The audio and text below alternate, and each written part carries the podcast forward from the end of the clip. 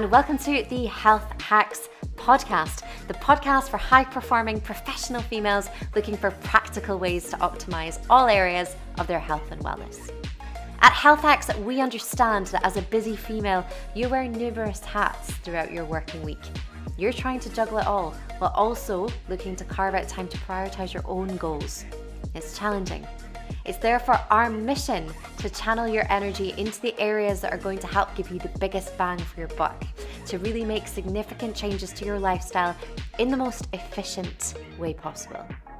So, at the moment, if you feel as though you need more energy, you want to feel more productive to improve the quality of your sleep, to lower stress, to increase confidence, to show up better in both your personal and your professional relationships, this podcast is for you.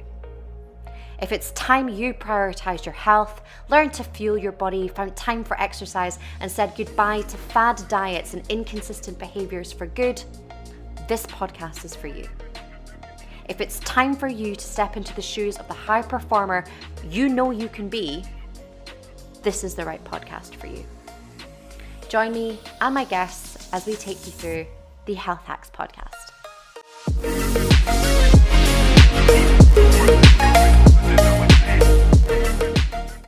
Hello, and welcome to this episode of the Health Hacks podcast. And I want to say, before I do anything else, thank you so much for the incredibly warm response to our first episode with Bobby. I know at CWC we've been podcasting for a long, long time, but this really does feel like a new chapter, a new project. And for it to have the response that it did from clients and, and non clients alike, I cannot say thank you enough. So if you did enjoy the, the episode, we hope to bring you many more like it. Uh, which leads me to today, where I'm joined on the podcast with Dr. Yusuf Smith. Now, we do an intro to Yusuf in the podcast, so I will let that do the talking.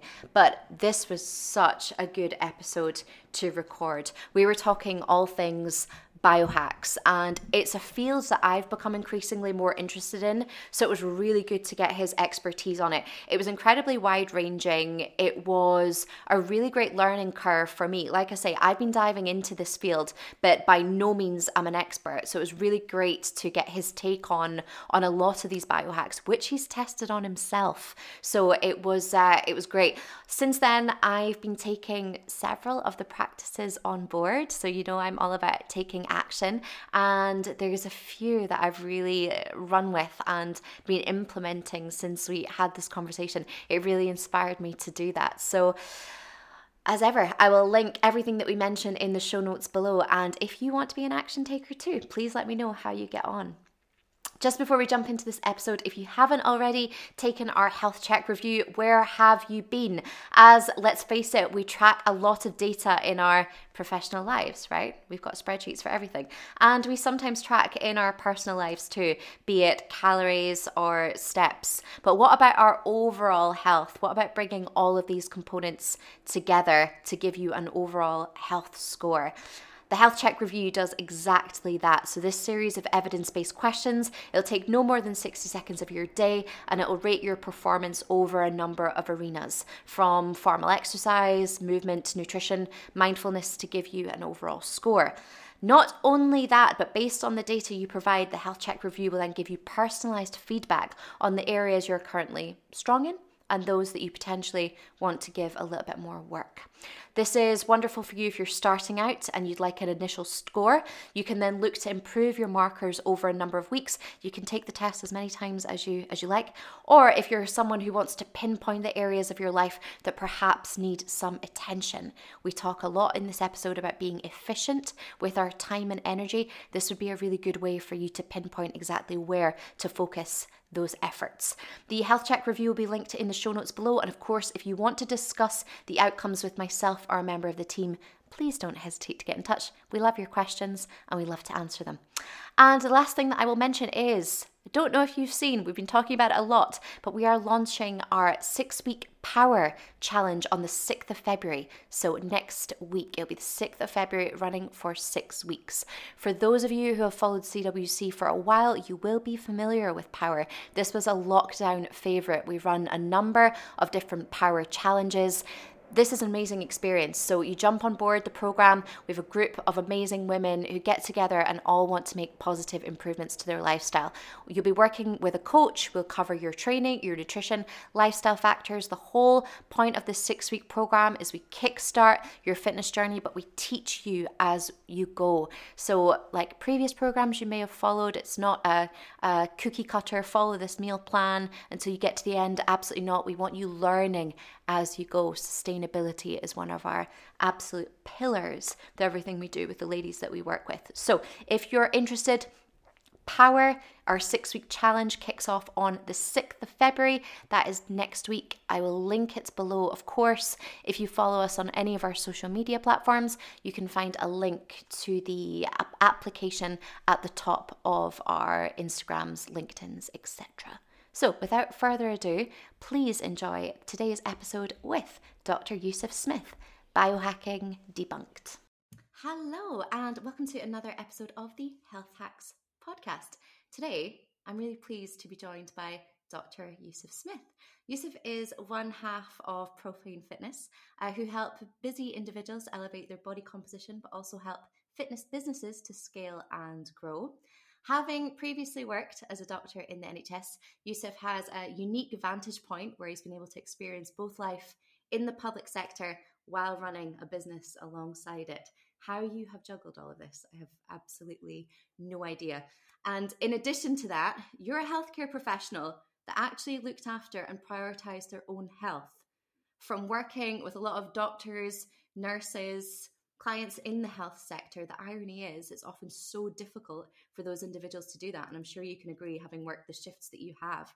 Um, so, with a view of managing all of this, the business, social media, the platforms, podcasting, YouTube, everything that you do, I know that productivity and my favorite word, efficiency, are high on your radar, um, which is why, well, one of the reasons I was so keen to get you on the podcast, as you very much walk the walk, talk the talk, and optimization and maximizing available time is actually what we're going to go into today. So, firstly, thank you so much for taking the time. How are you? How's everything going? Caroline, what a pleasure to be on. So, yeah, um, I'm doing well.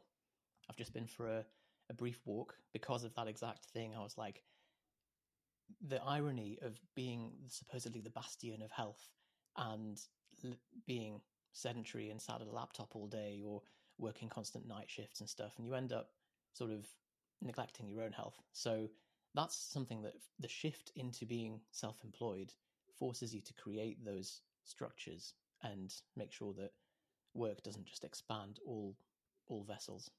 Every, I can, couldn't agree more. I used to work on the gym floor, so you would rack up, you know, twenty five, sometimes thirty thousand steps a day, and then essentially, when you move to an online platform, you now have an office job. I went back into the, the basically the nine to five. Although you'll know from running your own business that there's no such thing as um, end of play, or there's no such thing as the end of the day. The to do list never ends. But that has been something that you've had to really take command of, hasn't it? This change of routine for you. We won't dwell too much on your NHS work. I know that this is something that you have talked about a lot, but we will just to put it into context. You were were you in general practice?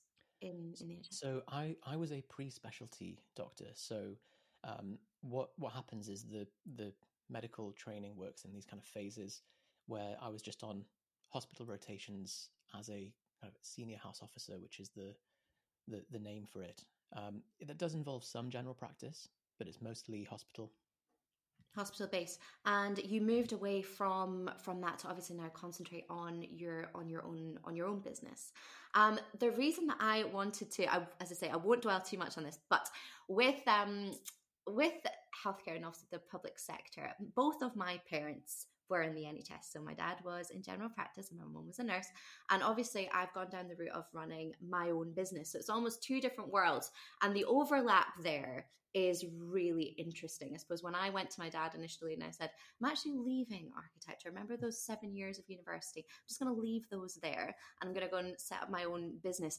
There is almost that hesitancy, that reluctance, that um, there's there's so much safety in in public sector isn't there and you have seen and experienced both sides of it i'm sure there are merits to both Yeah, it's the ultimate risk barbell. And as you say, your your parents, particularly because they've been acculturated into that mental model and that generational lens as well, is well, you go to uni, you get a job, you do the standard stuff, and you get the safe income, and then you get the house and the car and the dog and the wife and the.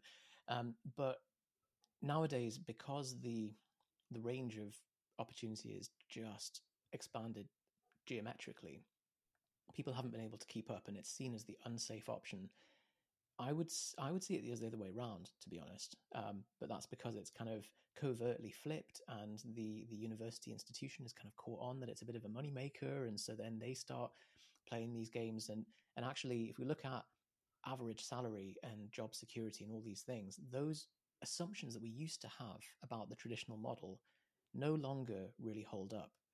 And medicine is one of those funny ones where there's a quite a significant barrier to entry and and because you know for example over lockdown we were the only ones that if anything were more busy we, there was it was a guaranteed job security so i've got to be grateful for that because certainly friends around me were losing their jobs and not not having any security over what was going to happen over the next year but that's a kind of risk barbell because mm-hmm you get the defined safe salary. It's very much capped. Pay as a nurse, pay as a doctor is pretty rubbish, but it's it's guaranteed that you'll always have work. If you then step off those guardrails, as, as you said, then you're out in the open and you've uncapped your upside and your downside, which is a pretty scary thing for a parent to hear, I imagine. Mm-hmm yeah and that was even pre-pandemic so the conversation going into that was uh, was something else. But one thing i remember so vividly so so vividly they'd both come home from work they'd have the debrief together in the kitchen something that would always come up was how inefficient the system was or how poor the management was or how poor the communication was or you know things were, were lost in translation or this happened and and this always came through to me that it always seemed like a as a young child all you would think about was oh this is such a problem. You know why doesn't someone step in and fix it? But and you'll know from running your own business that you can't actually afford for that to happen.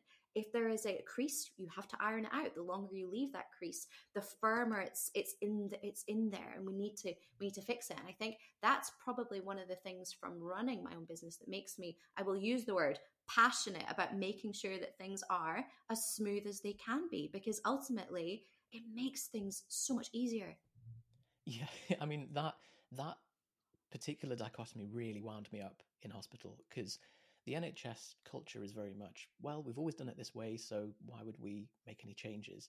And you've got the combination of clinical staff at the front line being too too busy and too industrious to make too many complaints about things up the chain.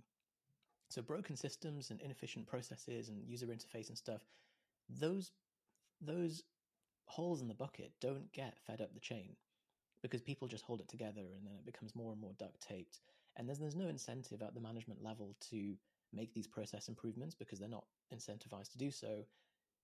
And so you end up with this kind of terrible cycle where everyone's at capacity and they're they're holding things together and you, you turn up on the ward and there's six doctors on shift three working computers and one of them has a broken keyboard and so you you like and then you try and print off the blood sticker and you're running around and you can't find the, the, working printer and and you're wasting so much time throughout the day doing this stuff.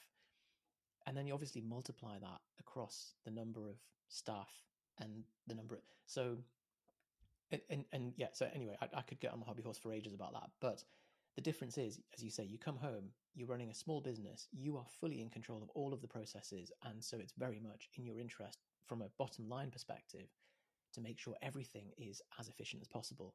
So that coming up at odds with this huge behemoth of an organization that just doesn't care about small process improvements really boggled my mind. Um, things like you prescribe a drug. How many times do you prescribe a, a drug in the average average day as a doctor? Like, let's say, forty times. If and that requires maybe eight clicks of the mouse, and um, each time you do that, it calls the server and produces a 10 second delay. So let's say you add up these delays, you multiply that by the number of times that a doctor or a prescriber prescribes a drug in a day, multiply that by the number of people working in the NHS, like it's hemorrhaging time But because it's time and it's not directly attributed to cash, that goes unnoticed. And so these huge leakages just get kind of perpetuated for years and years. So it's a weird it's a weird thing to come home from that and then open a an M1 MacBook Pro and have everything optimized and if if a bit of software is too slow you can just switch provider and you're a lot more nimble running a running a small business. Love that word. Love it. I think the reason I actually wanted to start with this and the reason I wanted to bring this as a as an example is that we really want to encourage people to basically bring as much efficiency into their own lives as possible. You may not be running your own business. However, you have the control and the capacity to make things run as efficiently as you possibly can. I think you and I would both agree that the smoother things are, the less decisions that we're making throughout the day, the most, if we, the more we can automate, the better. The easier things are. Life is hard enough. Why would we make it harder? Which is why we want to jump into today and talk about some biohacks. Uh, we've put a list together that we um, that we want to run through. I think we can both agree that in terms of education around health, wellness, people are pretty clued up when it comes to what they should be doing, what is uh, what's favorable, the kind of do's and don'ts. We're now at that stage now. We're trying to take things a little bit further, aren't we? That step further. How can we, you know, enhance? How can we optimize? And this is where the term biohack, fairly fairly new, fairly. This wasn't something I would have heard a couple of years ago potentially. I think it's something that's a lot more prevalent in the in the uh, fitness space. Shall we go through? Well, what would you define as a biohack first and foremost? A biohack is something that someone is trying to do, a behavior or a tool to try and accelerate some kind of physiological process or exploit a principle of physiology. That's what it should be. Now, obviously, there's a lot of bump in the in that world, a lot of red herrings and um, scammy products and all that kind of stuff. And this is where, as Caroline said, you you don't have if you're not working in the health and fitness space, you don't have the time to individually assess the claims and sift through the data and everything yourself.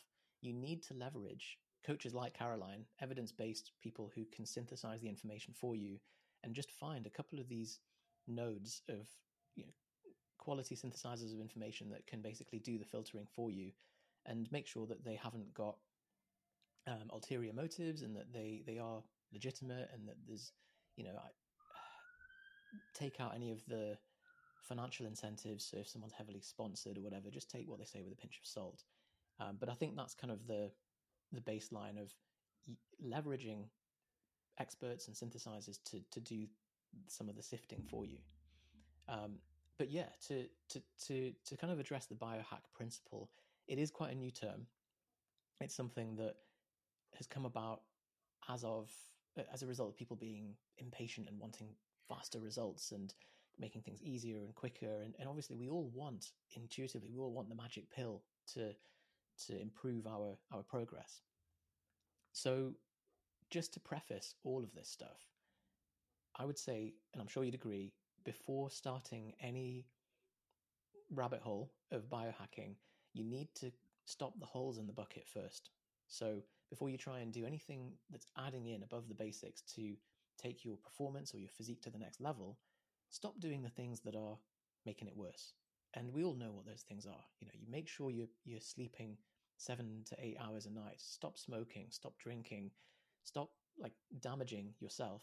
And then once you've clogged those holes in the bucket, then you can move up to the next level. Such an important point to make that this is an additional level. It's almost when we get the question about supplements, what supplements should I be taking? Well, let's look at your diet first. Let's have a look at everything that's going on there. Let's look at it and cover the bases first. This was a funny one for me. The more I looked into biohacking, and you know, it's, it's discussed a lot. What's the difference, you know, between enhancing or is this just a dressed up version of a quick fix? it's almost that the the health gurus version of I'm going to sell you something that's I think it's really important for people to be mindful of that. What are your sources? You particularly you, though, Yusuf, you test a lot of your um, biohacks you've done, don't you? You test them on yourself. This was another thing. The more I find out about this, and I'm like, how do you find the time? Literally, how do you find the time to? But you do a lot of your own testing, don't you? Yeah, I'm just pathologically curious about this stuff. I'm obsessed with with all these things, and I quite like the idea that we have access to private companies that you can just send off a blood sample to and run a panel on yourself and do an intervention, see what the result is, interpret the result, see if you want to keep it in your life or not. Um, if you're very data minded, you can then start using trackables and wearables and spreadsheet out subjective measures of mood and sleep perf- and performance and all this stuff if you want to to see whether something has an has an effect on yourself. Because the science is always going to be delayed. It it takes some time for the science to sift through.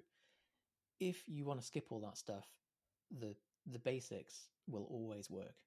Sleep lifting stop smoking manage your stress clean up your diet meditate just like the the basic stuff that it's kind of boring and everyone's like oh yeah i know that but you're like okay well when did you last go to the gym? Uh, three weeks ago because i've been busy you know. So we we know deep down that that stuff that i know you're a you're a big proponent of caroline is is the the core of of any practice Absolute core. So we have prefaced it. Don't get shiny new object syndrome. Ditch everything that I've suggested you do and do all of these instead. But we would like to jump into these because there's a few on this list that I'm not entirely uh, clued up on and i know that you have um you've actually tested some of these yourself so i'd like to go through are you um should we start with the first one sure can i can i also just give people a framework to to assess any of these because we, we've got a great list from caroline if there's any of these that you're thinking oh i want them to cover this and they didn't here's a quick way to assess if a biohack could be useful or not so there's the sniff test is it too good to be true or not does it require zero effort on your side? um, is there a physiological principle that it's exploiting? So lifting is perfect because you go in, you're producing a minor stressor on your body that you're within your capacity to recover, and then you supercompensate, and you, then you come back stronger each time. Like that makes sense as a as a principle. And many of these, the the ones that last the test of time, they're ancient practices in some form. So see if there's a historical or an evolutionary purpose to them. And we'll go on to things like light therapy and why there is a historical purpose to, to things like light therapy. Also ask yourself, do I really, do I just want this to be true or is it plausible? Um, and then finally, is it something which is producing a hormetic effect? So this is like lifting where you go in, you produce a, some kind of stress on your body, and then that breaks you down and then you come back stronger, or if you caught a caught a virus, your immune system is is challenged and then it comes back stronger, or is it a boost that you're taking exogenously, such as performance enhancing drugs, alcohol, caffeine, things things that are basically on loan that you have to pay the price for the next day. So that's the the opposite of a hormetic effect. I've never thought about it that way. So actually, go through the test first before you even consider. And the other thing that I'd probably say is be very, very mindful of how relevant this may be to you as an individual. And I know we always say this and your own goals, but you know, if you are someone who is actively looking to to grow muscle or you really want to improve your sleep quality or be very, very specific about your your goals at the moment and why any of these may or may not be appropriate is really important. Yeah, great point. If you know, if you're if you're looking at nootropics, like drugs to enhance your cognitive, cognitive function, and you're sleeping five hours per night, then really you know what you should be focusing on first, don't you? So yeah. so I think we've um we've made our points, haven't we? We've um we've laid the groundwork, and let's go into a couple of these. Um, don't hold back. I know you're not afraid to speak your mind. Let's do it. Let's go. Uh, so the first one, we're going to start with um cold water therapy or the likes of your ice baths, cold plunges? Yeah, so cold water therapy is popularized by Wim Hof. He's the guy who held the world record for sitting in ice water for the longest time and his his story was really compelling. He's got all the kind of ticks all the boxes of of the guru because um, he's got the origin story and he's he's a really magnetic kind of guy and there is some there is actually some truth to the claims that he makes. So the claims of hot water of, of cold water therapy are immune boosting, mood boosting, and spiritual or kind of um, willpower benefits. There is also a claim that it boosts testosterone. So, if we look at the reality and the data in this, cold exposure is something that you, you are able to improve your tolerance to cold exposure. So if you expose yourself to cold every day, you're going to get better at tolerating cold. Is that a good thing in itself? Maybe if you like running around outside without your clothes on. But what about the the benefits that are claimed? You've got the acute bump in certain immune markers that in the Wim Hof study, the famous one is that they injected groups of people with an endotoxin and exposed them to cold with breathing or a control group. And the people who did the breathing exercise with cold exposure were able to clear the endotoxin faster. So they mounted a better immune response to that toxin. Quite cool. Um, as for whether it applies to if you're unwell and you you do that stuff, I'm not sure. I think we haven't seen much outside of that kind of study environment, but pretty interesting. I've done it myself for a long time, and I don't know if you've have you done much cold exposure, Caroline. When I say I've done cold exposure, I've maybe felt a little bit tired and jumped in a cold shower, but I'll do it for what I what I in my head is like a minute. It's probably about twenty seconds. Yeah, if I'm really so like it, time is so slow. It's but do you know what? For me, what's always been the the benefit of it, it has been more along the lines of what you said right at the start. Is actually that um the, the mood boosting. That I really don't want to do this, and yet I've just you know chosen to put myself in a very very cold shower for for no reason otherwise than to prove that I that I can. Um, that's been the benefit, really, for well, for me anyway. Yeah. Have you ever seen the film Fight Club? Oh God! so I don't watch films.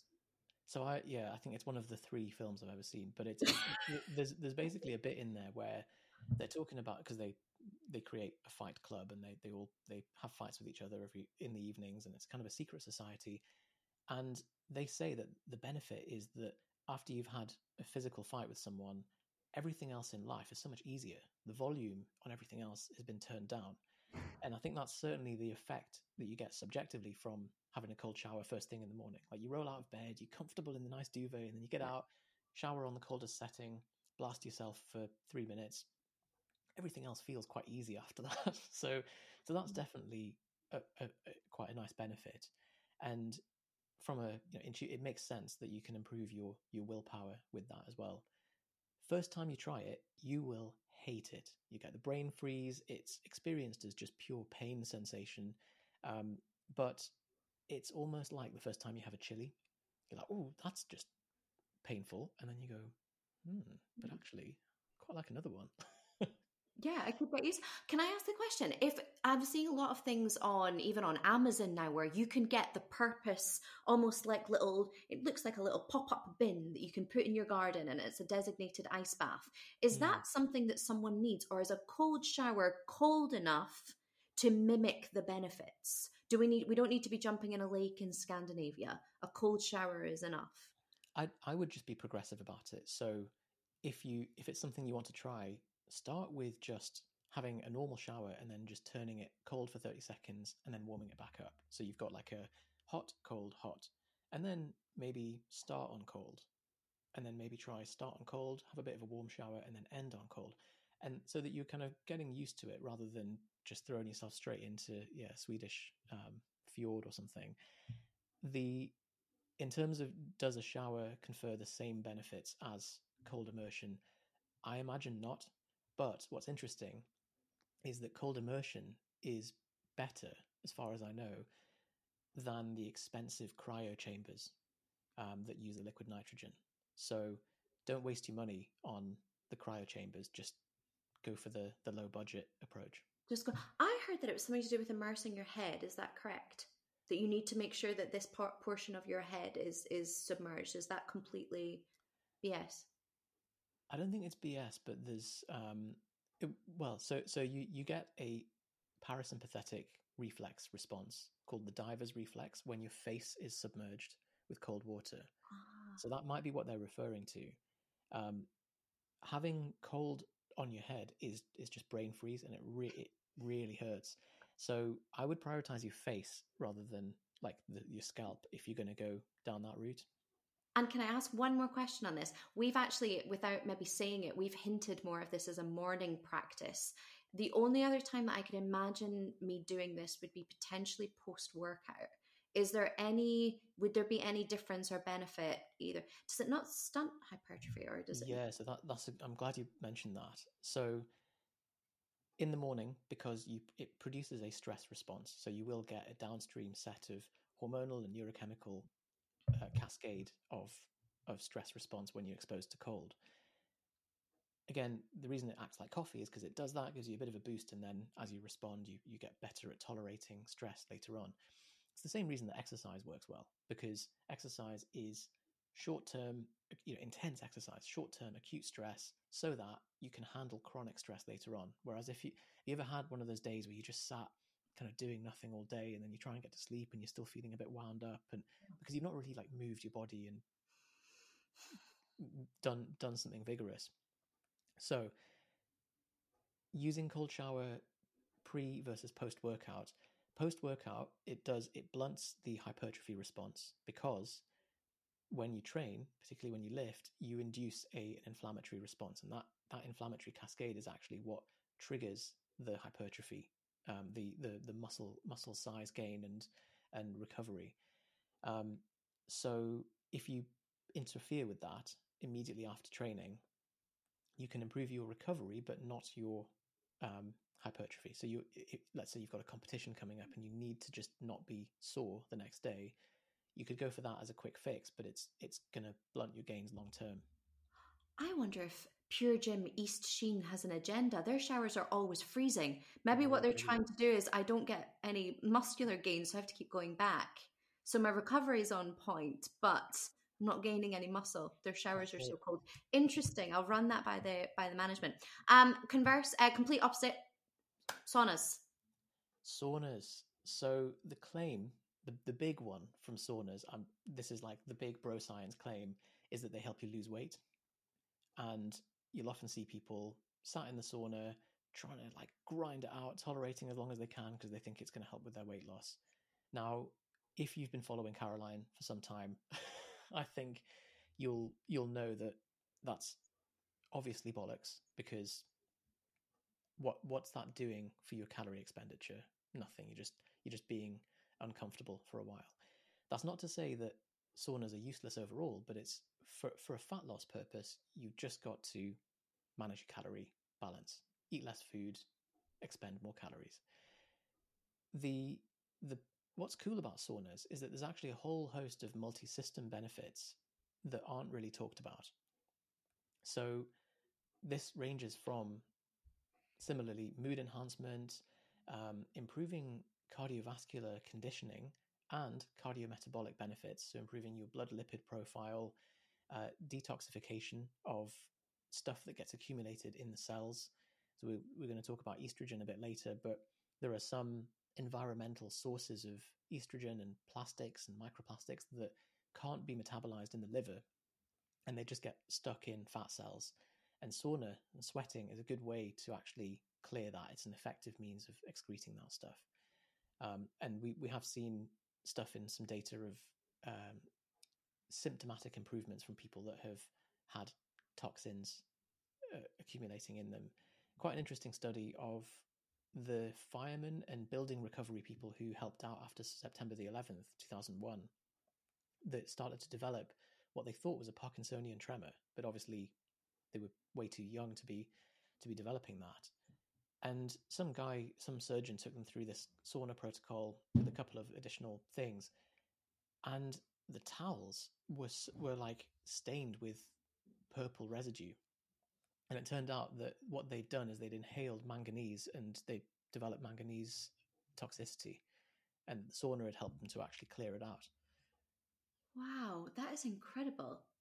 That's I wonder who thought let's let's trial that as a my question Yusuf would be how frequently we have to engage in the duration of the sauna itself, but how frequently we would have to be doing that. Because again, you see now people buy those kind of portable saunas for their for their garden, or you can get kind of like a little shed thing um, constructed. Versus me, who might go to the spa once every couple of months, sit in, decide they think it's too hot after a couple of minutes, and leave. I, I'm going to guess that that isn't going to be net positive to my uh, to my health.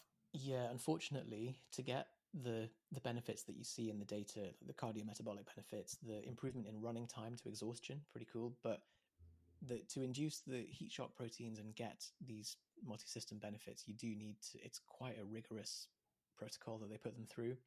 I think it was thirty minutes three times a week or thereabouts. Hmm. That's which, a long time. It's it's yeah. not. I don't find them that comfortable. I don't. You mentioned there about improving your cardiovascular. I find my breathing gets really shallow when I'm in. Is that just pure cardiovascular health? It it might also just be that the air is quite thick, isn't it? But yeah, yeah. I I do I do think anecdotally that women tolerate heat worse than than men. I don't well, know if that that's extra layer, don't we? We have that extra layer of fat on us, don't we? Does that do anything? Possibly, or maybe just the resting temperature. No idea. I just but think I, you're I should... a little bit more stubborn. So you're like, I've committed to this sauna. I'm going to sit in here for half an hour until I've shriveled. But that is a good point. I know you mentioned that weight points, loss, isn't it? Yeah. yeah, absolutely. How you know how can I? How much room can I take up in this chamber, and how long can I sit here? You've seen the men. You know the ones that I mean, like particularly the older. Yeah. Um, I know you mentioned and you caveated this about weight loss, but it is a practice that yeah, the likes of your boxers will use. But just to say, they are doing that to drop scale weight for a very short period of time. I've got a bottle of water here. You know, as soon as you're consuming that after, you know, it's, it is just dehydration, isn't it? Yeah, if you want to dehydrate yourself for whatever reason, I mean, yeah. I wouldn't recommend it. It's very, very dangerous to try yeah. and dehydrate yourself. But people even exercise in the sauna, don't they? They they um they will exercise in saunas to to um get down to those those weights. Doesn't sound yeah. pleasant. I don't even like to sit in them. Um, I agree. The, the risk reward ratio is not worth it. And one one thing I should say, just final point about LAD points, is that it can reduce sperm motility over time.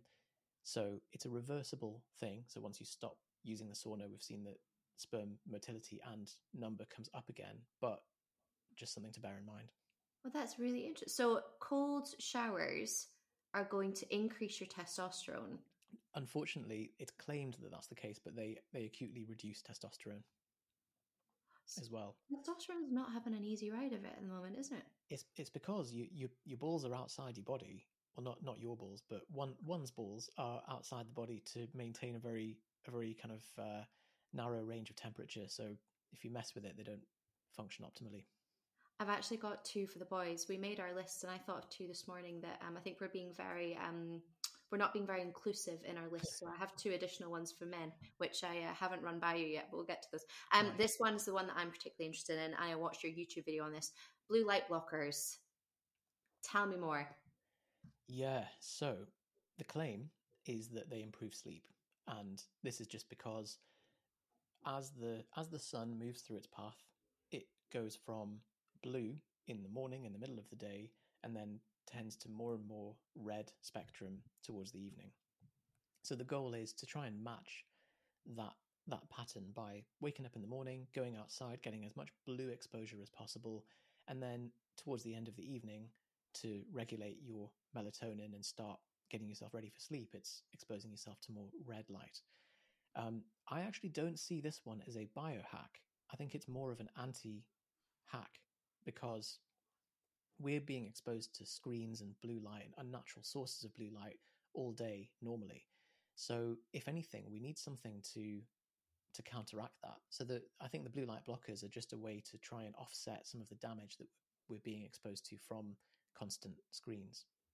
Why instead of us wearing these glasses, do we not have something on our actual screens in that case? Would that not be a better way to approach this? Yeah, it could do, but then you'd also have to treat all your light bulbs in the house and every other source of light.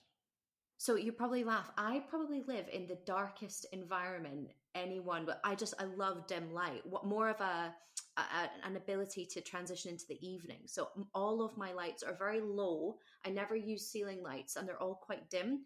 Um, I personally find that that helps me wind down. Um, but as you know, doing what we do, oh, very often you're on your screen very late into the evening, and it's that transition that I find quite jarring. Like sitting in front of a the, the very very bright screen into okay, I'm going to try and wind down now. The issue I have with blue light blockers as well is they're all bloody ugly. I don't want to Yeah. look like, you know, like, do you know the ones that I mean? And they have those, and the ones that I've seen, the only, I've actually reserved a pair and they're tortoiseshell. They're a nice shape. They're basically as close to my own glasses as possible. There he is. Now, I'm not saying they're ugly. I'm just saying they're a look. They're not the coolest. I mean, the, these are actually out of all the, these are the coolest of the the lot. But you get these proper like wraparound sex offender ones that are just terrible. So but you look like a superhero when you, and it's just, I just don't know that I want to be wearing those in the evening. I think I know the website that those ones are from, and I actually have pre ordered the nice color ones. But the ones that I looked at don't have red lenses, they have orange. What's the difference? they're for different times of day. So personally, I just I, I don't bother with the kind of afternoon evening ones. I just go for the the nighttime ones. By so what time? Do you remember? Do you have a specific time that you put those on? not always. What I, what I should be doing is have a, a, a notification or a, a daily reminder that says like, okay, it's nine thirty p.m. Put these on. I'm so And- shocked you don't. We need to sort I that. know I need, I need to sort my. Um, but uh, yeah, they they are definitely like so in the data and in my experience from using them. Improvement in circadian regulation, time to get to sleep, sleep quality, and mood regulation. And what's really interesting is that using them for in the, in this study, three weeks in a row, there was actually a cumulative improvement. So people got better and better re- results from them the longer they did it, which I find fascinating. I don't know why that is. Um, Do you yeah, have to buy decent ones? Would be Y- my oh yeah. So I'll, if you go on Amazon and you search blue light blocking glasses, you'll find some for about ten quid that are basically lenses with a bit of red cellophane over the top. Yeah. Doesn't do the job. And the way to test is get like find a, a, a picture of a blue thing on your phone, or if you have like a blue LED for like I've got a kettle that lights up blue, and you put these on, and you genuinely can't see that the light's on. So Really? Is that the test? Yeah, so it works really. I mean, with with these, they they were about fifty pounds, but I think you buy them once in your life, and then the, that improves your sleep quality forever. So I think it's worth it. And I can't tell if there's blue lights on or anything blue at night. You just you just can't see it. So they're really powerful in that they block out as much visible blue light as as you can get. That's possible. I just don't know what I'd look like wandering around. But it's not about what we look like. It's not about. But I'm the, probably the one that I'm most interested in out of that, that this list, and I will let you know when mine arrive. It was actually the um the ones that you reviewed on your YouTube. Oh, amazing! Yeah, I'm looking forward to hearing your results with it. Like with, I'll let you know how it goes. for Um, me, within like 20 minutes of wearing them, I'm already like eyes heavy, starting to drop off. really. Maybe that's placebo, but But then equally, even if it is placebo, I would look at the net benefit of that and say, well, actually, if that's something that I want to, even if it's a trigger. Hmm. Um, Lumie lights. Lumie lights. So these are the brand name, I believe, for a alarm clock. Correct me if I'm wrong, but it's a a alarm clock that rather than blasting you with like a, eh, eh, eh, it just slowly lights up the room, um, and it's meant to be less abrasive and slightly better in terms of not just like stressing you out first thing in the morning. It's waking you up with light rather than noise. Is the Yeah. mimicking the sunrise? So I think, in terms of does it live up to the claim, certainly it's less abrasive as long as you're not sleeping so deeply that you miss it. Um, some people will sleep so deeply that they need someone to physically come and sort of slap them to to get them awake. Or you do what I do and you sleep with an eye mask on, Uh, and yeah, therefore find that your Lumie light then becomes a little bit. um It's not quite as useful when you've got an eye. You can. um I use one. Sorry, this is why I'm genuinely quite interested. Is I use one, and I use it for exactly the the reason that you've described. Is the I find that iPhone noise is just it's it's haunting, and it's Yeah. such a it's a horrible way PTSD. wake up in the morning it's absolutely horrible um so i needed to find another method of waking that wasn't making me kind of wake up with this like heart beating like ready to go um feeling in the morning. So now I like the Lumie light. I put it on the half an hour setting, so it's super super gradual, and then I use the um the vibrations from my uh, tracker. Anything other than sound, basically. How do you reconcile that with the eye mask? Well, I've gotten an eye mask now that isn't as good, so it falls off very Right. easily in the night. So it is sheer luck if I do wake up with the Lumie light, but it does tend to it does tend to work. And I'm massive. I don't know how. I quite like silence for the first few hours of my morning. It's quite quite important to my to my setup for the day. Mm. So it was really important to find a way that didn't have that kind of jarring iPhone iPhone noise. But if There's there's any science claims to them, I'd be interested.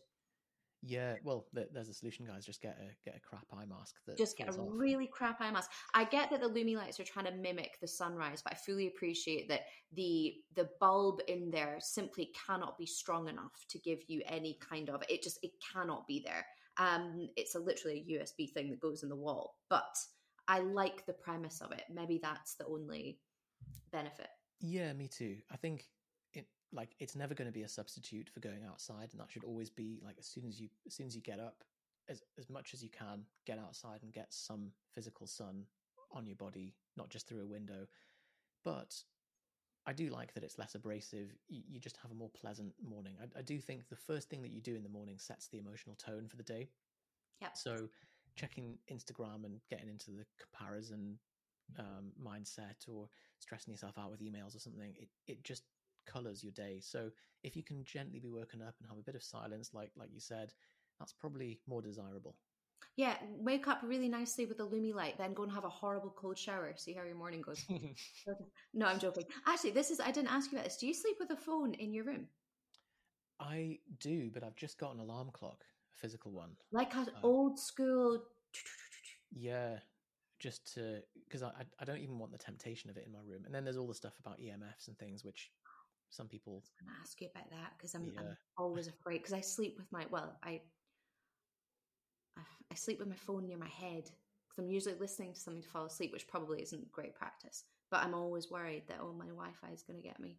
Um, but yeah, that's another Mm. another topic altogether. Um, fasting. When do you do it? Do you fast?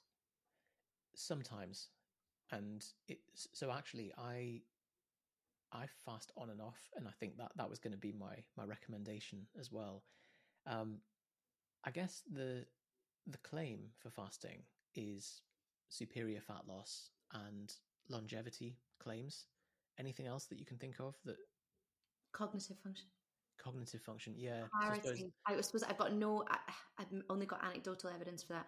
Um, but I have personally started fasting more and for longer, and I cannot preach anymore about the benefits. So I don't think it's appropriate for everyone. I'm not going to say everyone must be dogmatic in that view, but for me, it really works for the routine at the moment. nice what's your schedule for it I have never done this before. I now just, it's actually, this is so ridiculous. It's because of the way the parking works at my gym.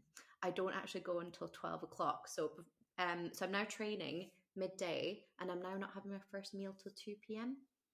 So it's quite Okay. a long fast and I'm training. you get used to it though don't you You get really used to it. And I personally don't have an issue in the morning. I have a black coffee, maybe another one if it's that kind of a kind of day. Um, but you really get used to it. And I love the shorter eating window. So I'll Mhm. generally have three meals still. They're three pretty light meals, but I'll have those between two and say seven thirty, and that's it.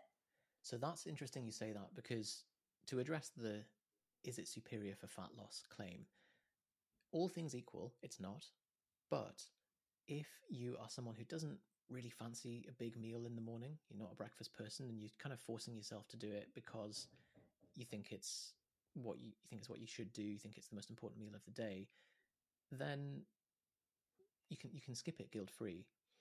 There is data on both sides saying breakfast is good, breakfast is bad, whatever. But I, I think it's much more about how can you set up your day so that you're um, eating in line with your your calorie goals, whether you're trying to eat more or trying to eat less. There's also that if you're someone who doesn't like teasing yourself with little nibbles all day and you want to have like an actual satisfying meal, then fast because then you can get away with having, Uh, let's say your intake is 1800, you can have three 600 calorie meals rather than six 300 calorie ones. It's, it just feels like a, a tease. I actually did this with a client yesterday. Literally last night, we were looking at her her day and ask the simple question of when is the most energy required in your day. She wasn't training till much later in the evening, so we need to make sure that energy is available for something pre workout and, and post. If that's the case, it may not be appropriate for you to be having a, a breakfast or a substantial breakfast early doors in the day because that's not when you potentially you need your energy. So be really in tune with that because just because someone else does it they may even be following you know they have similar goals to you. You might have a friend or someone next to you in the office who has a fat loss goal too but her day might look very very different. So just bear that in mind yeah, 100%. So I think we've got to consider the behavioral, the cognitive, the um, enjoyment aspect, and the social aspect of this stuff, rather than just being like, oh, actually, uh, fasting is not metabolically superior, and therefore we shouldn't be doing it, because that's not that's not the whole picture. Um, in terms of longevity and all that stuff, there are so many systems involved in feeding and fasting. So there will there's a downstream cellular mechanisms of mTOR and autophagy, which is the kind of planned, deliberate um, getting rid of of old cells and re- recycling of that stuff. Um, fasting does narrow your microbiome. Again, it's reversible, but th- there's there's a whole bunch of other systems involved in it, and as you say, cognitive focus, but also stress.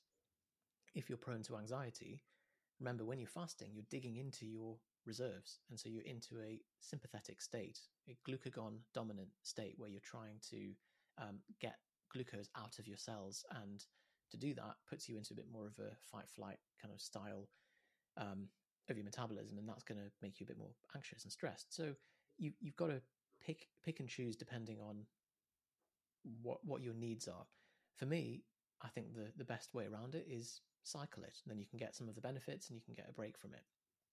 And yeah. if you want to start with it, maybe try 14 to 16 hour fasts to begin with. So an eight or a 10 hour eating window. So it's not high extreme. And if you want to, if you want to hedge and get some of the longevity benefits that people claim, they tend to come from the longer fasts. So you could maybe once a month, excuse me, once a month do a 24 hour or a 36 hour fast. Um, you pointed at one final caveat, which was if you have a disordered relationship with food, also something to be cautious with because it can very much get you into the mode of really craving food and then seeing it as a big reward. And that's not something you want to create as a cycle. Yeah, we talk a lot about our over restriction, over indulgence cycles. And what we're not trying to do is tell you to essentially, I'm going to use the word starve yourself so you can then binge in the evening. That's not what we're talking about when we're talking about fasting. I actually, with clients, never actually use the F word.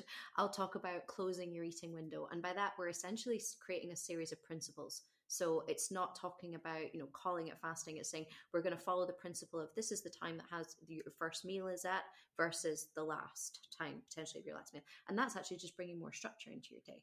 That's not necessarily, again, being dogmatic of this is why we fast. This is the exact hours that you must eat between. That's not what this is about at all. So, fasting, it may or may not be appropriate for you. I would never enforce my my views on anyone. I'm enjoying it at the moment. But should my routine change, I'm totally open to. And you know, if someone was like, "Do you want to go for brunch?" Like, I'm not gonna. Oh, sorry, no, I'm fasting. Absolutely not. You know, pass the pancakes. There's no. It's not that strict. And I like what you said about having that flexibility. You'll shape it around your day, I'm sure, um, and your week, and I think that's really important. Um, next one. This is one I know absolutely nothing about. Red light therapy red light therapy. So remember we were saying at the start of this podcast of how to assess if something's useful. Are there? Are you about to tell me this is bullshit?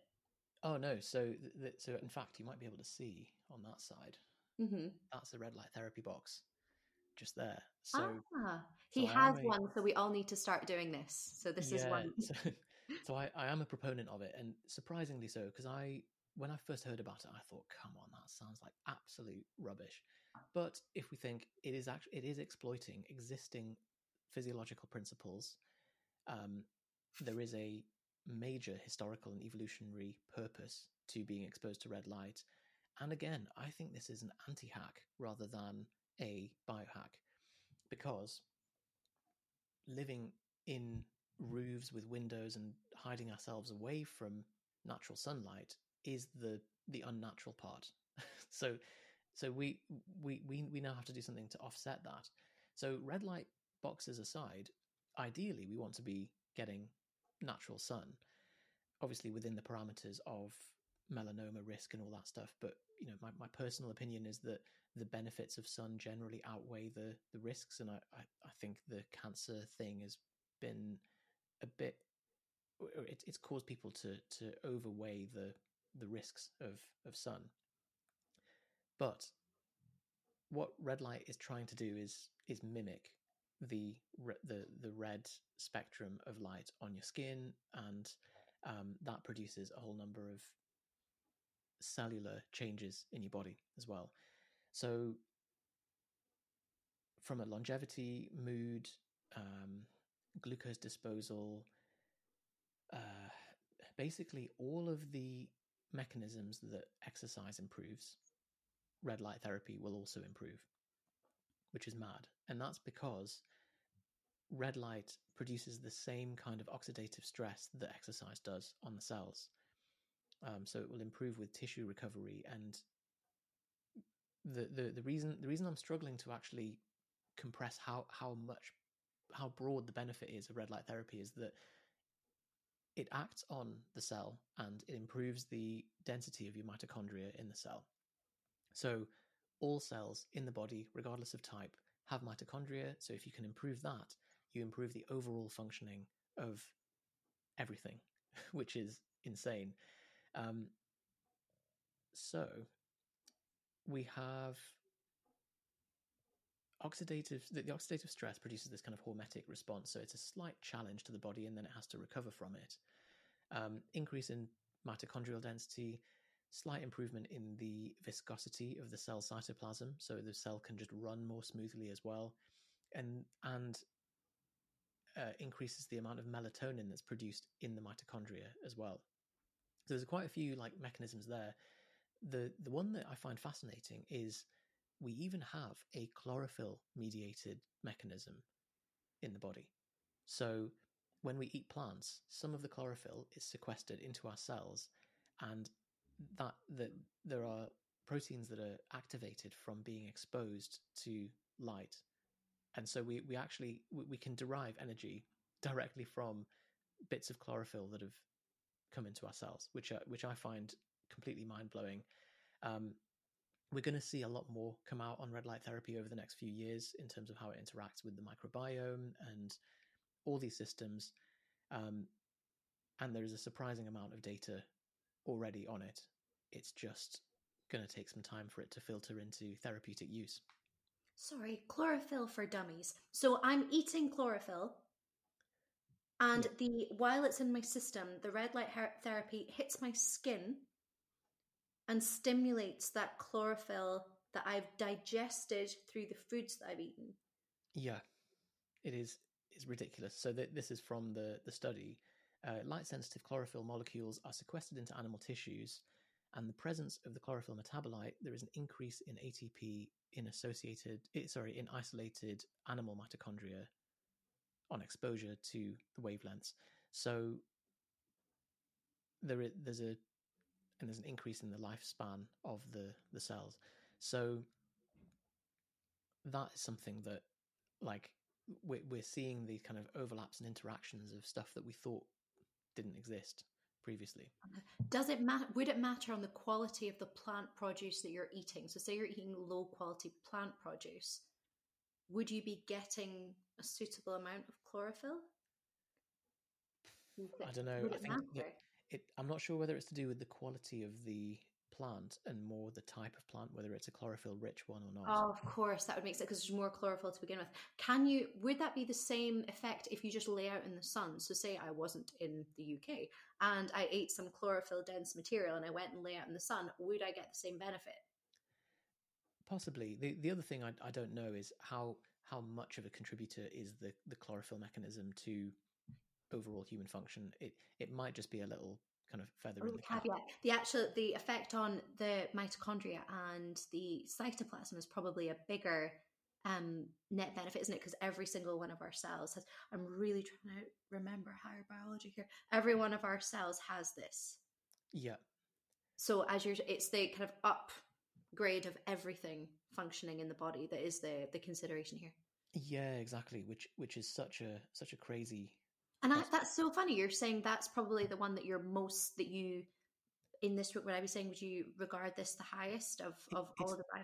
It's the one that I was most skeptical of, and now I'm most sold on because of uh, looking through the data. And the the thing is, though, it like it's not you're not going to immediately be like, "Wow, I feel like a new person." But Yeah. the the improvements in your muscle recovery, soreness, mood, sleep quality, um, skin quality, um, improvement in like the the just energy levels, and I'm I'm just looking through here some of the some of the claims and some of the like said, there's Im- immune modulated effects as well.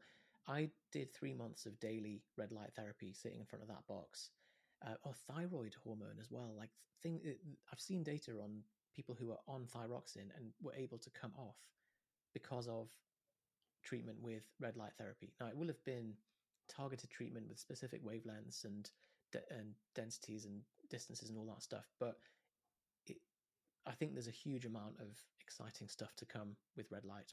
And talk to me about that box. What happens? You you go in front of it, and what do you have to? Do you have to get naked? Do you have to just stand there? Can you do other things? What's the what's the practice? You you've got it. So depending on the density the, or the the depth of the tissues you're looking to treat, that determines how far from the box you need to sit. And what I did was I've got a, a disc herniation in my back, so I wanted to try and treat that primarily. So I sat in front of it naked um, in the morning, ten to twenty minutes for three months, and I tested my blood markers before and after as well. Um, to try and see was there any improvement in hormones, blood lipids, um, immune markers, there wasn't much change, but for me, I was going from normal bloods to normal. So I wouldn't expect to see them go from normal to abnormal.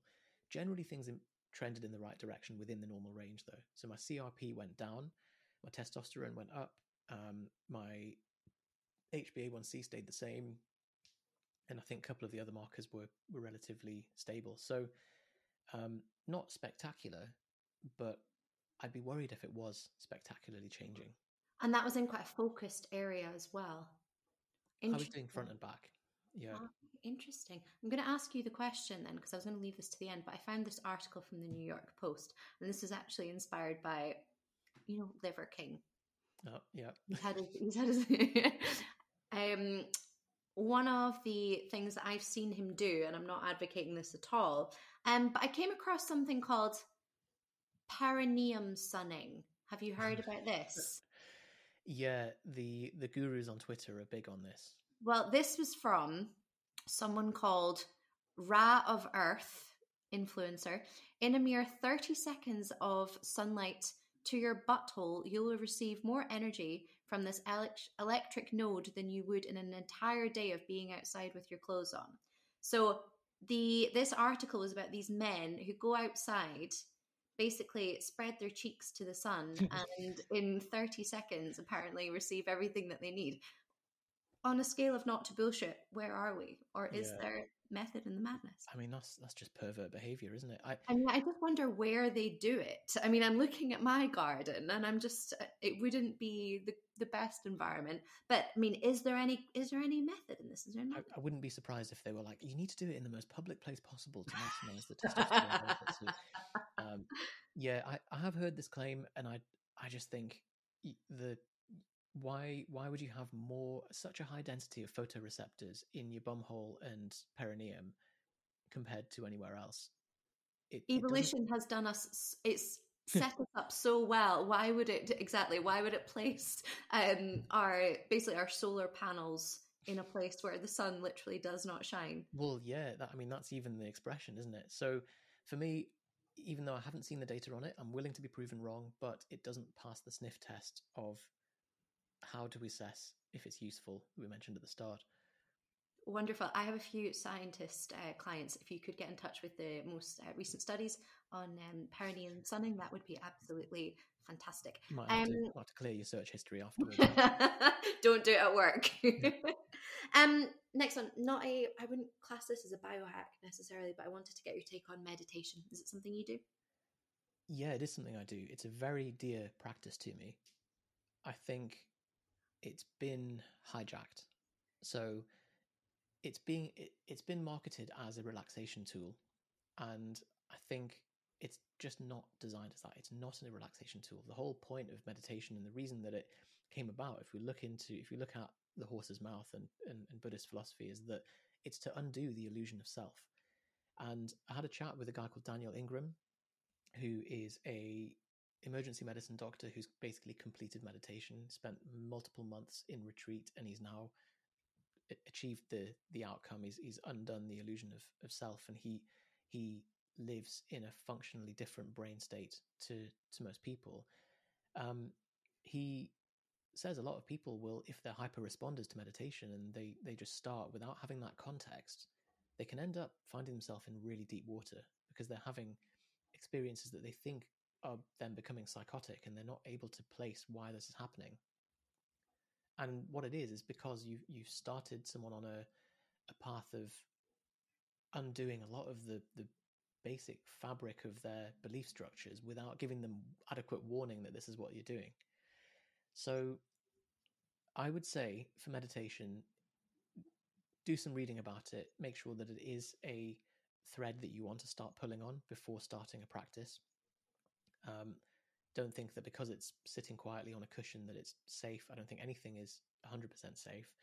Um, I'd recommend looking at a book called Mindfulness in Plain English by Henepola Gunaratana. It's a very accessible book on that. Um, and then if if it's something that you're keen on, then just start with an app. I'm sure any Insight Timer, Calm, any of those things, just to dip your toe into it. And then once you're comfortable with the practice and you know where it's taking you, then you can take the stabilizers off and go full in. Okay, I'm so interested in this. I don't know, and I'm glad you actually mentioned apps because I wasn't sure whether this would be something you would frown upon. I was going to start an app, um, Sam Harris's, um, Sam Harris's one. I've listened to a couple of podcasts with him on, and I wanted to just test the waters. What I've never heard someone talk about almost completing meditation like a video game. I've never heard of that as a I suppose I just always presumed wrongly that it was one of these journeys that you never saw the end of. There was always more to discover, but that's really flipped on its head for me. I think it's a real Everest. It's not something. It's something very few people in the world have, have done. But it we and we can see the functional correlates in the fMRIs of people. That there are a few people who are who have kind of submitted themselves to science and said, "Look, I've done ten thousand hours of meditation, and now my subjective experience is fundamentally different. Like my phenomenology is flipped on its head." And they and rightly, you look at their brains and you can actually see that there is very little blood flow in the default mode network, and there is a lot of activity in the tasking network. Most people, it's the other way around. So these people who have completed meditation, their their brain looks like somebody who is on a psychedelic drug, but just constantly.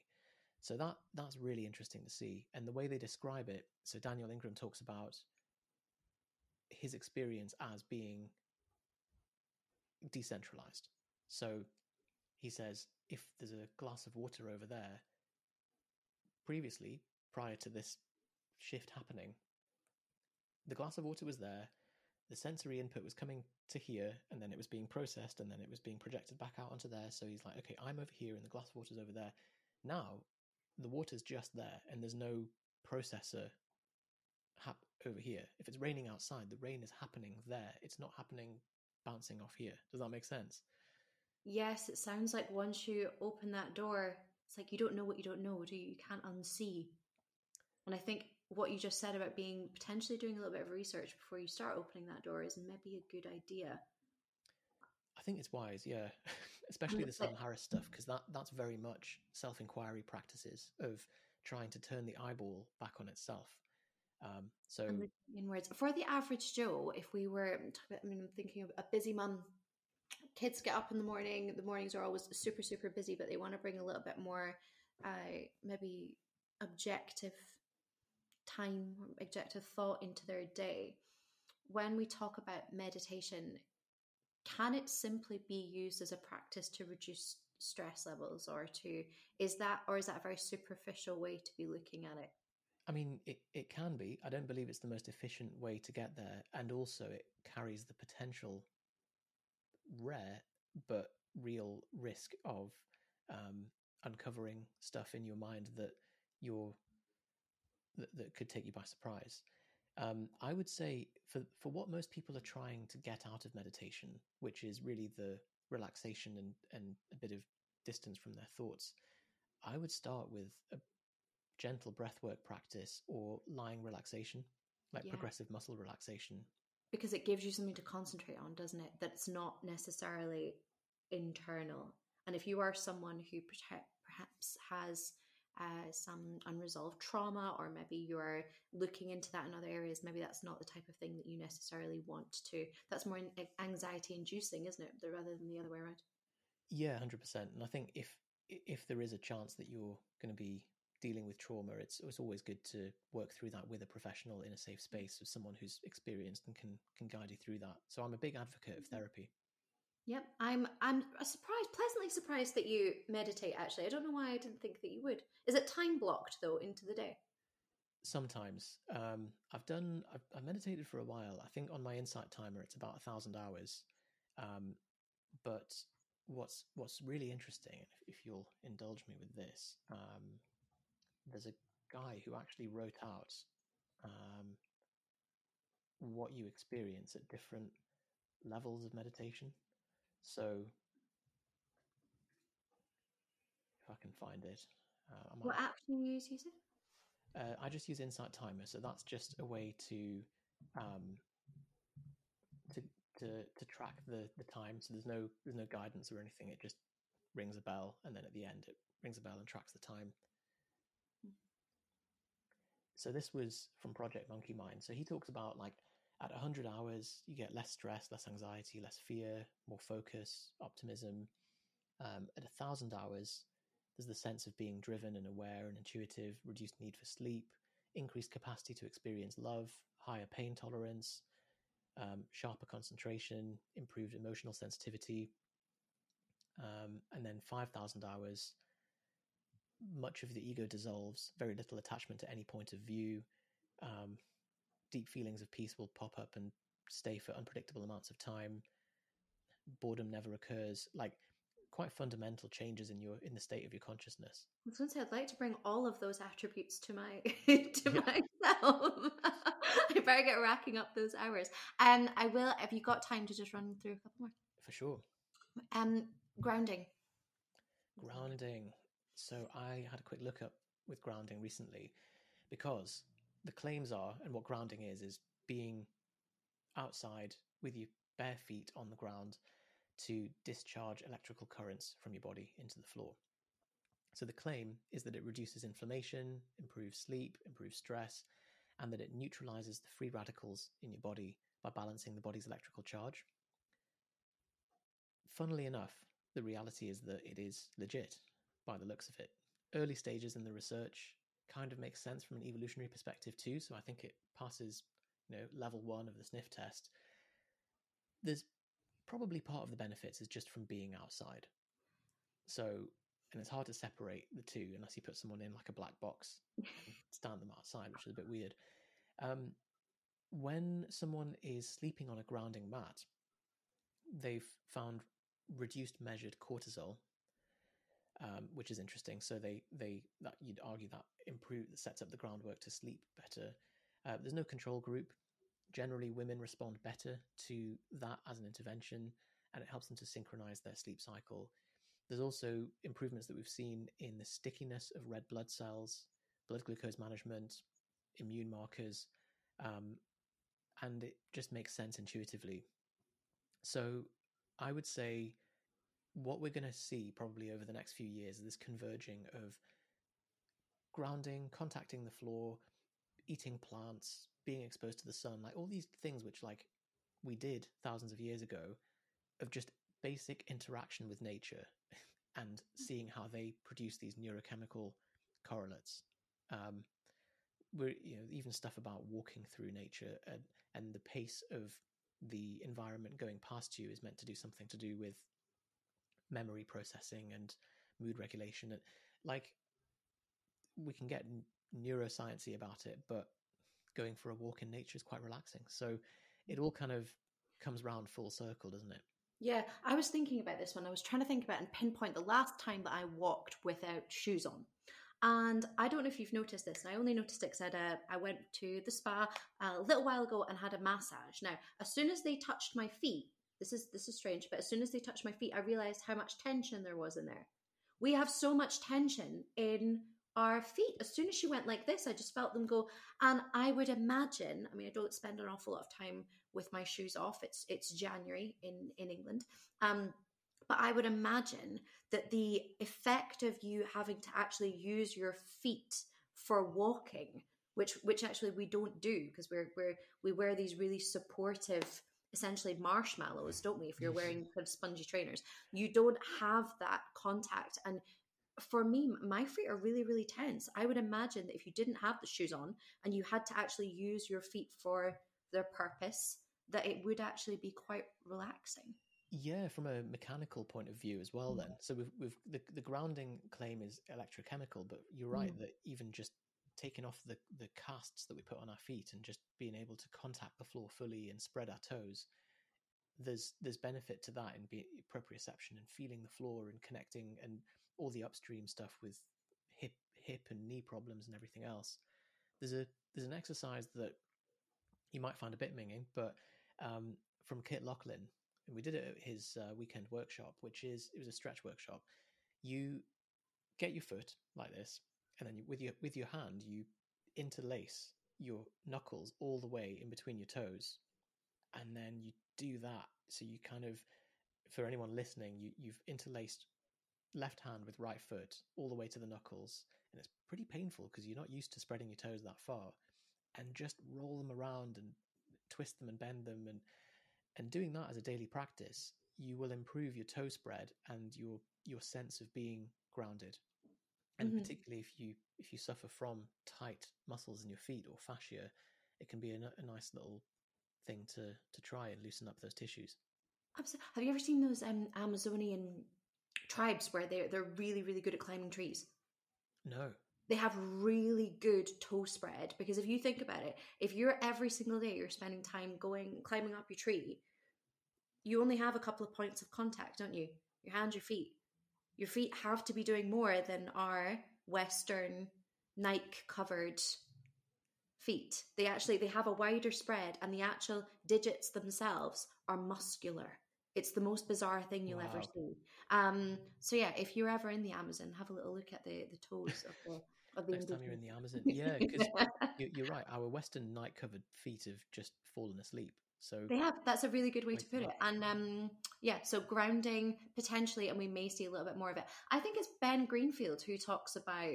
I think they sleep on the floor, or they definitely they've talked about grounding mats or something along those lines. Yeah, so I, I've slept on the floor for about four months while I while I moved into a new house and couldn't afford a bed. But and it's it's quite it, it it's an, it's a nice experience. It does feel very solid and grounded. But Ben Greenfield lives in like a wood hut off grid with all kind of everything's wired in rather than any Wi-Fi or anything. The reason I'm saying that is because I'm hesitant to say go out and buy a grounding mat to sleep on because if you are in a Wi-Fi zone, even from your neighbor's router and that kind of stuff, what it can do is turn you into an antennae for all of the signals and actually worsen the EMF stuff. I don't understand enough about electrophysiology to to know how to minimize that and whatever, but um, you just got to be a bit careful if you're getting one, especially a grounding mat that you plug into the mains, that you're not making things worse. Oh, And even sure- logically, I think the minute you plug something in, that's is that not just undoing anything that we were trying to achieve? so it's it's plug as far as I know they're they're plugged in but just into the earth pin and there's no power going to it but yeah I mean Okay, this stuff's I- a rabbit hole Yeah. Um, I'm going to ask you last one on one that I am keen about plastics. Anyone that listens to this podcast or has been a client of mine will, at some point in time, I can guarantee, have had to make lunch on the go, have, you know, prepped food, have uh, batch cooked, something like this. And we all have to use, or we have been using, some form of Tupperware. I hear that this is not the route we should be going down. And I'm now scared of Tupperware, uh, protein shakers, receipts. Um, what was the other one? Tell me, tell me why. Yeah. So the what what we're seeing over the last 50 years or so is some quite worrying trends in human health and it's it's obviously very hard to isolate like what's it down to and and and often some of these things we won't find out until it's too late. But my theory is that our exposure to industrial plastics in food in packaging in um, cosmetics and all this kind of stuff is accumulating in our bodies and it's disrupting our hormone systems. So we are seeing some of the signs in, in the sense so sperm count has dropped a lot over the last 30 to 40 years to the point where they've had to keep moving the goalposts of the normal range just because if they didn't everybody would be um, hypospermic so th- that's that's getting quite concerning there's an increase in the rate of hormone sensitive cancers there's a bunch of metabolic um, downstream effects as well. So we're seeing stuff where we are being exposed to plastics. Industry obviously won't want you to to make the link between it being their fault and the impact on your body. But my my simple solution is just see if you can eliminate as many sources of unnecessary plastic and fragrances and cosmetics and that kind of thing as you can and see what happens. So I did it myself. I did two blood tests 12 weeks apart, trying to eliminate as many sources of plastic in, in my body as possible. And my testosterone went up, my free testosterone went, went up, my SHBG went down. So all these these moved in the right direction. Hard to know, you know, I'm just I'm just one guy doing a blood test, but the it, the theory makes sense and it's getting more and more concerning. So definitely something I would. It's a hole in the bucket that I would say. Let's let's just take a look at, see what sources of artificial estrogens you can eliminate. Easy wins are switch your plastic Tupperware for Pyrex Tupperware. Don't microwave anything in plastic because when that happens, the plastic starts to melt and it, becomes more viscous and um, gets into your food. If you've ever had something tomatoey, like a tomatoey curry in Tupperware, and then even after you clean it out, it's still stained red because the acidity in the tomato curry will disrupt the, the layer of the plastic and leach into your food. So the simple fix is it, like, and it tastes better as well, is to use some Pyrex. Can I ask a stupid question? Hormones for dummies. If is artificial estrogen different from that produced biologic produced by ourselves? Yeah, it so it is. Um, it's worse. It's worse for men's hormone hormonal profiles, and if you look at the speaking of perineum, the length of the perineums um, of babies over the years have got shorter, particularly in some animals as well. And we're seeing changes in their sort of sexual morphology um, because they might be more sensitive to that in the embryo or in in in, in utero. Um, but for women, it's still not a good thing to have excess exposure to estrogen, particularly because estrogenic compounds in plastic are not quite estrogen. They're just a compound which agonizes that receptor but hangs around and also does a few things which which normal estrogen doesn't and it sticks around doesn't get metabolized by the liver so it sticks in the cells and so it it's also not a not something that's um, a good thing to to be exposed to. Not very well. And if men are exposed to more estrogen as a byproduct of that, is that why their testosterone is going down? Can the two not exist in they, tandem? They can, yeah, but um, it's it's going to be. I, I I don't think it's like one for one. So it's not like a seesaw. It doesn't work like. No. It's it's not not quite a seesaw um, because the testosterone is being synthesized and the estrogens coming in exogenously, um, but it will. It, I, I'm convinced it will impact ability to gain muscle, ability to lose fat, um, neurochemical changes, um, cancer risk, sperm count, all these things, and we can wait for industry to finally, like the whole plastics industry, to go, oh, sorry, actually, I think we've been causing these problems, or we can do something about it now and limit our contact. This is one that I'm really going to think about and really consider going forward because it's just so easy as well, isn't it? If you just change all your Tupperware. Yeah, it wasn't a huge change for me. Like the, the other thing is fragrances and, and parabens and stuff. Um, there are there is data to say that even if you wear clothes that's been washed with um, heavily fragranced detergent, that that's enough for to affect your blood levels of these parabens and um, of these compounds. Um, you can take are, them through your. You through... can absorb it through your skin. Yeah, your your, your skin's a very um, absorbent organ, really.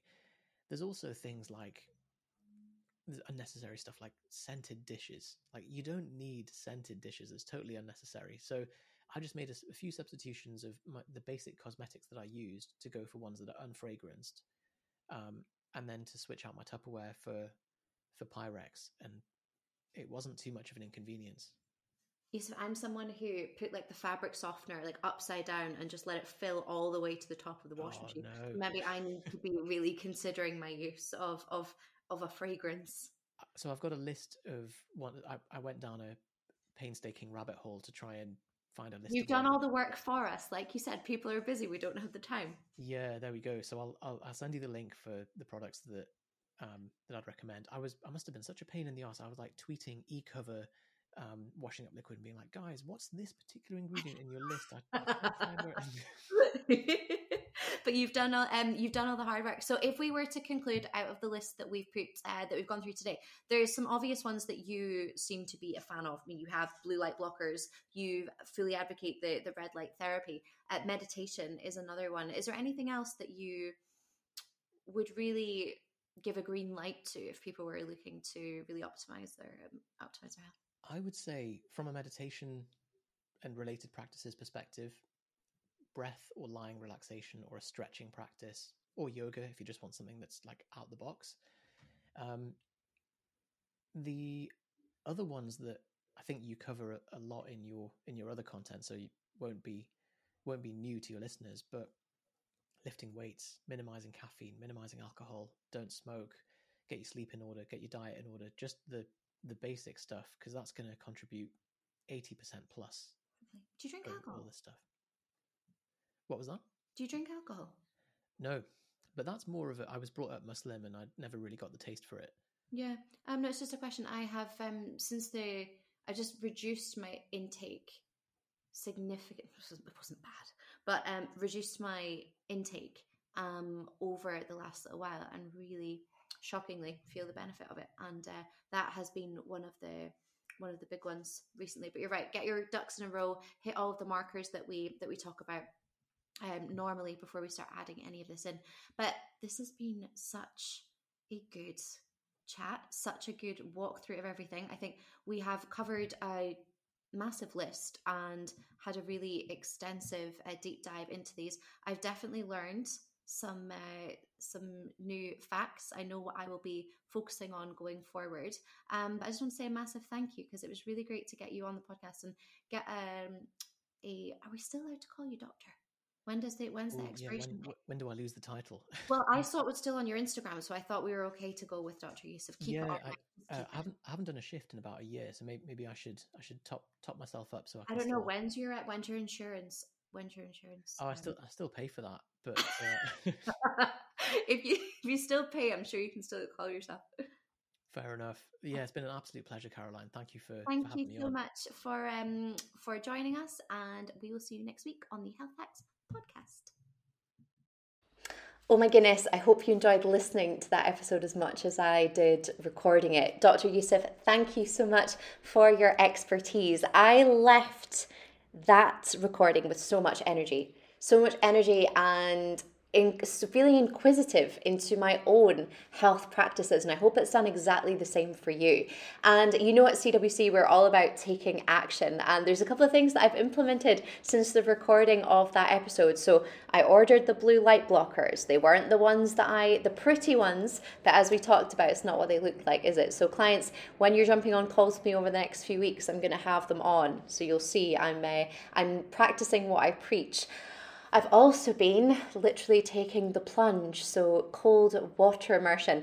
I have been dabbling, dipping my toe, excuse the pun, in the cold showers that we were talking about now. I'm on 30 seconds. And before anyone raises an eyebrow and thinks, Caroline, 30 seconds, that's not that impressive at all. Time stands still in a cold shower, let me tell you. And the idea with everything that we do is going to be to progressively overload to do a little bit more time, a little bit more time, a little bit more time until I acclimatize to the to the feeling. It's quite unique. I can't really describe it. Go and do it yourself and see exactly what I mean. And the last one is the meditation app that I talked about in the podcast. It's Sam Harris's Waking Up app. Now, this was probably the one that I was most skeptical about, skeptical yet open minded. And it is something that I have been doing. I'm going to be really careful with what I say because I'm going to give it a little bit more time. I think that's only fair. However, I can say I've already noticed a difference in the way that I am thinking, the way that I actually, know what, I'm not going to go into it. I'm going to discuss this at a later date. Give a little bit more time, test it, but it's something that I am going to continue to try.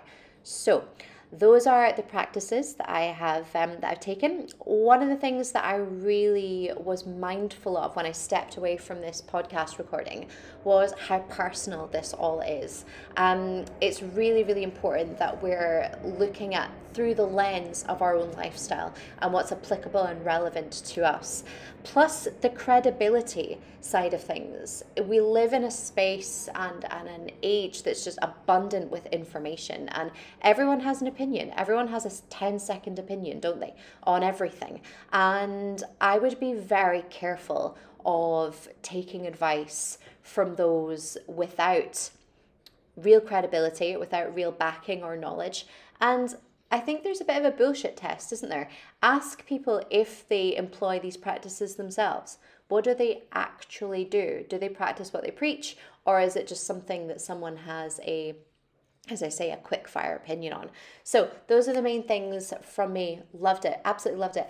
As I mentioned at the start of the recording, we are running our six week power challenge. If you're looking to kickstart your health and fitness journey, but you're not sure where to start, you want to outsource your training, your nutrition, you want the support of not only a team of coaches, but also a team of other clients looking to make positive changes to their lifestyle, the six week power challenge is for you. If you'd like to find out more about what we do, there are links in the social media platforms that we run to our Power Challenge, and we'll be starting this on the 6th of February. This is a an intake. We're starting on the 6th of February. Everyone will be doing so because we're going to coach you through everything from start to finish. So if you want to be part of this program, that is the date that we start. So get in touch before, secure your space. We do have limited spaces because we need to be able to dedicate enough time to all of the clients on that program.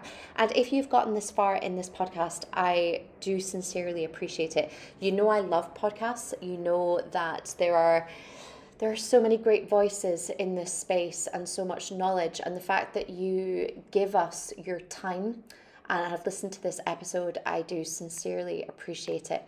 If you could spend, and if you found this valuable, if you could spend a couple more seconds doing one of the following, either sending this podcast recording to someone that you think would find it valuable, maybe you've had a conversation over the coffee machine at work about cold water immersion.